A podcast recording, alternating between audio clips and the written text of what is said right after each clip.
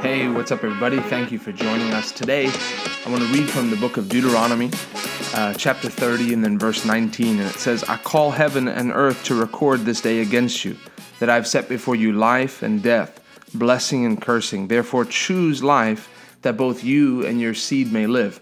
You know, God gives us choices. When God made man, He put free will on the inside of us. And so, for all of us, we have the ability to decide. And every day you wake up, you make decisions. Every day you wake up, you, you choose to go to work, you choose to go to school. There's so many thousands and thousands of daily decisions that you make. But there's a the most important decision that you make is the one that God gives you when it comes to eternal life or eternal separation from God. This scripture makes it clear there is a decision to be made. Many people go through life with this idea that as long as they're a good person, as long as they do the right thing, that ultimately all good people go to heaven. And then there's this small group of people who are just the wicked people, the terrible people that go to hell. But that's not the case. God has a plan of salvation for us, and it's a great plan. It's a wonderful plan, something He's been planning before the earth began for you and for me. But there's a decision that comes, there's a responsibility on our side. So the first thing you need to know is that there is eternal life, but it's up to you to decide. The devil wants to distract you, keep you thinking about earthly things, keep you distracted, keep you focused on today. He doesn't want you to think about what happens once you die. But but there's a plan of salvation that God has for you, and it starts with the decision to accept to receive Jesus, to turn your life over to Jesus. The next scripture I want to read here is in uh, 1 Timothy chapter 2, and, I'm going to read from verse 4. You know, if it was up to God, we, we hear these sayings that people say. You hear it especially around the church world. Well, God is in control. But when it comes to your decisions, I want to tell you something God is not in control. When it comes to your life decisions, God is not in control. You're in control. You choose what you do today. In the same way you woke up and you decided what you were going to do, no one forced you out of bed. No one forced you to go to work. No one forced you to go to school. You woke up and you decided, even watching this, even listening to this, you made a decision to be here. But God, if it was up to God, everybody on planet Earth would be born again.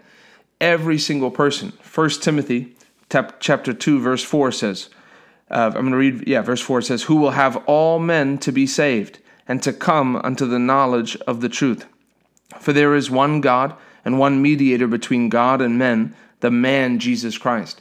The reason that Jesus came, the whole reason he came to earth, the whole reason he stepped off his throne in heaven to come to earth was so that he could save you and me. He's the mediator between God and man. You know, at the beginning of creation, Adam sinned, Adam fell, and that separated us from God.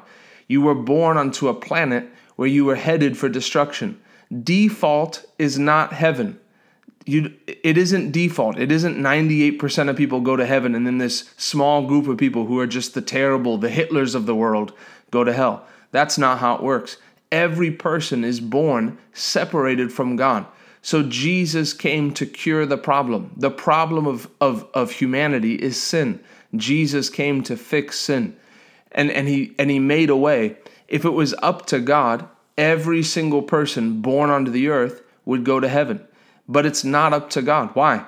It's because God is not in control. You are in control. No one makes decisions for you. So, for all of us, there's a responsibility to choose. Like God said, I'm setting before you death and, and life.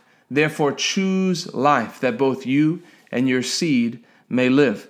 The next verse I want to read to you is 2 Peter 3 and verse 9. And it says here, The Lord is not slack or slow concerning his promise as some men count slackness, but is long suffering to usward, not willing that any should perish, but that all should come to repentance. Oh, you know, if God wills it, it's going to happen. That's not how this works. God wants everyone to be saved. It says here, He's not willing that any should perish, but that all should come to repentance. But it's not up to God because God can't force you to love Him. God can't force you to choose Jesus. The way has been paid. Jesus said, I am the way, I am the truth, and I am the life, and no one will come to the Father but by me. But many people hear the truth and they reject the truth. They decide, man, I don't want to do that. I don't want to serve God. They, they, they treat it like, hey, I'm just going to have it my way. That's the theme song in hell. I did it my way. But it isn't that way in the kingdom of God. Joining the kingdom of God is a decision to humble yourself, to say, God, I'm laying down my life. I give you all of me. Please give me your son. Please give me eternal life. And so God made a way for us through the mediator. What is a mediator? A mediator, a mediator is someone who stands in between. So you have like an umpire, someone who stands in between. So here you have God who's speaking righteous, man who's speaking sinner, and, and Jesus who translates us from sinner to God. He stands between, he mediates between the two. And so for all of us, there's a decision. And this is a decision that your parents can't make for you. I'm sure your parents want good for you. You know, my mom raised me in church and she brought me, and every Sunday we were there. But there came a point for me where I had to decide, hey, if this thing is real, it needs to it needs to be real for me. And it was right when I became a teenager.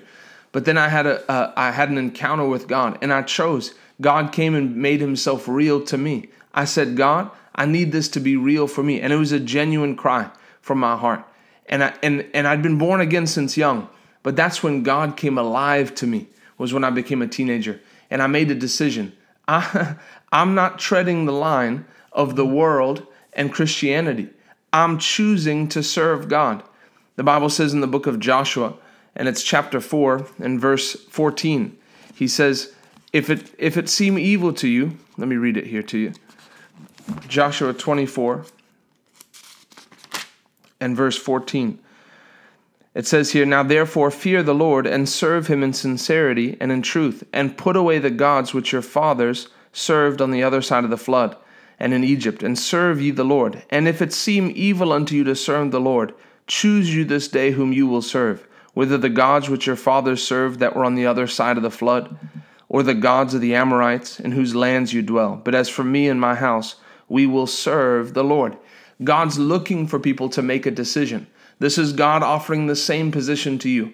I'm putting before you death, and I'm putting before you life. And I'm asking you, choose life, that both you and your seed may live. But every person on earth has a decision to make. There is no neutral.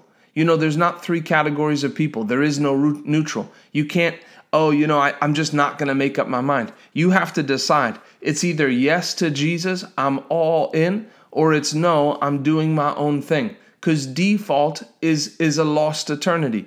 No one makes it to heaven by mistake but people make it to hell by mistake.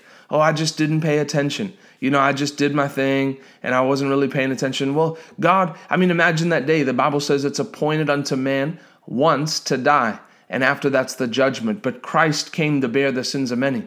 There's people that are going to stand before God and they're going to say, God, you know, these friends that they led me astray. I was raised in the church, but God, look, I was, and and those friends won't be around. You're not going to be able to say, My wife did this, my family did this, my family was an atheist. It's the, what decision did you make with what you heard? Today, the truth is coming to you. So today, I want you to make a decision, a clear cut decision. For many of you in the past, you may have made a decision. You may have said, Jesus, come and be the Lord of my life. But there's a, there's a scripture in Revelation chapter 3 where Jesus uh, is writing, it's a letter to the churches. But he says in Revelation chapter 3, and he says, verse 16, So then, because you are lukewarm and neither cold nor hot, I will spew thee out of my mouth. You know, there's two temperatures that God approves of, and it's either be cold, which is going to leave you lost, or it's be on fire.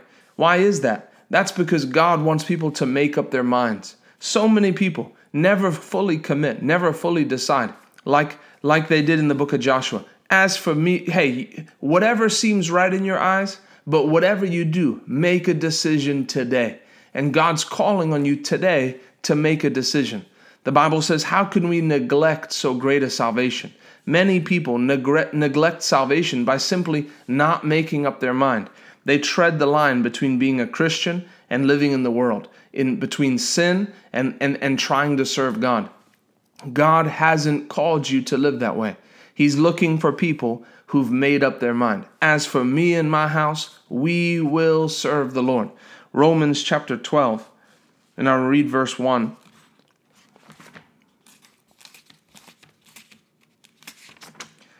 And it says, I beseech you, therefore, brethren, by the mercies of God, that you present your bodies a living sacrifice, holy, acceptable unto God, which is your reasonable service. The one translation says, Make a decisive dedication of your members. You know, on this earth, the biggest decision that you'll ever make is a decision to serve Jesus Christ. The most important decision you ever make. Many people look and say, oh, it's about the college that you go to, it's about the career path that you choose, it's about the husband or the wife that you choose, and all of those are, are important. But in light of eternity, the number one question you'll have to answer is why did uh, why didn't I? If you're lost, why didn't I choose? Why didn't I just make up my mind? If if this is real, if heaven is real, if hell is real, how come I didn't make a clear-cut decision? And I'm here to tell you today there is a reward. There is a heaven to gain. There is a hell to shun. Today, I'm going to give you an opportunity to call upon the name of the Lord, to make a clear cut decision for yourself, to not neglect a great salvation anymore. Your parents can't make this decision for you. Your loved ones can't make this decision for you. You decide for yourself. I'm done playing games. I'm ch- if I do anything with my time on earth, I will serve the Lord. You know, the Bible says it's the goodness of God that leads people to repentance. God is actually giving more time so that people can be saved. Let's go back to 2 Timothy 3. It says here, and I'm going to keep reading from verse um, verse 10, and it says, "But the day, but the day of the Lord will come as a thief in the night, in the which the heavens shall pass away with a great noise, and the elements shall melt with fervent heat. The earth also and the works that are therein shall be burned up. Seeing then that all these things shall be dissolved, what manner of persons ought you to be in all holy conversation and godliness, looking for and hasting unto the coming of the day of God, wherein the heavens being on fire shall be dissolved, and the elements shall melt with fervent heat? God is looking for us he says, in light of all these things, what manner of holy life should we be living? God isn't coming back for a church that's, that's halfway in the world, halfway in the kingdom of God. God's coming back for a church of people who are consecrated, who are set apart, who say, God, my life belongs to you. My spirit is yours. My body is yours. My soul is yours. 24 hours in a day belongs to you. God, I'm a Christian first and foremost. I'm a son and, or a daughter of God first and foremost. Before I'm a son, you can look on people's you can look on people's social media and you can see they put bio and they're like, oh father, uh, brother, uh, you know, cigar aficionado, um, uh, f- uh, fantasy football player, you know, whatever. They've got all these descriptions, nothing about the Lord. And then maybe at the bottom, uh, uh, Christian man, it's Christian first. Yes, I'm a husband. Yes, I'm a father. Yes, I'm a brother, but I'm a child of God. I'm a Christian. Before I'm a white person, uh, I'm a Christian. I'm a child of God. I've been born of God. So God is looking for us to make a decision to say, as for me and my house, we will serve the Lord. God today is gonna is tugging on your heart, saying, Come back, come home. Come home, make a decision. Let it be today that you say, On this date, I made a choice to serve the living God. And that's a decision that you'll look back and say, Of all the decisions I made, that was the one that was the most important. If you're listening to this, I'm going to ask you to bow your head, close your eyes, and I want to ask you something. If today was the last day on earth, if today was the final day you had on planet Earth, the final day you had to get it right with God, where would you spend eternity?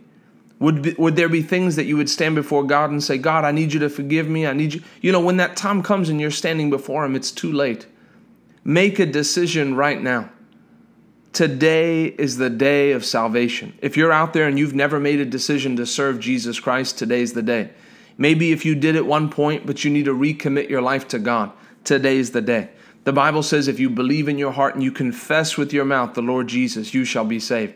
So today, if that's you and you say, I need to get my heart right with God, I'm going to ask you to pray this prayer with me. Pray it with your heart. Engage your heart. Talk to God. Say this with me. Say, Dear Lord Jesus, come into my heart. Forgive me of my sin.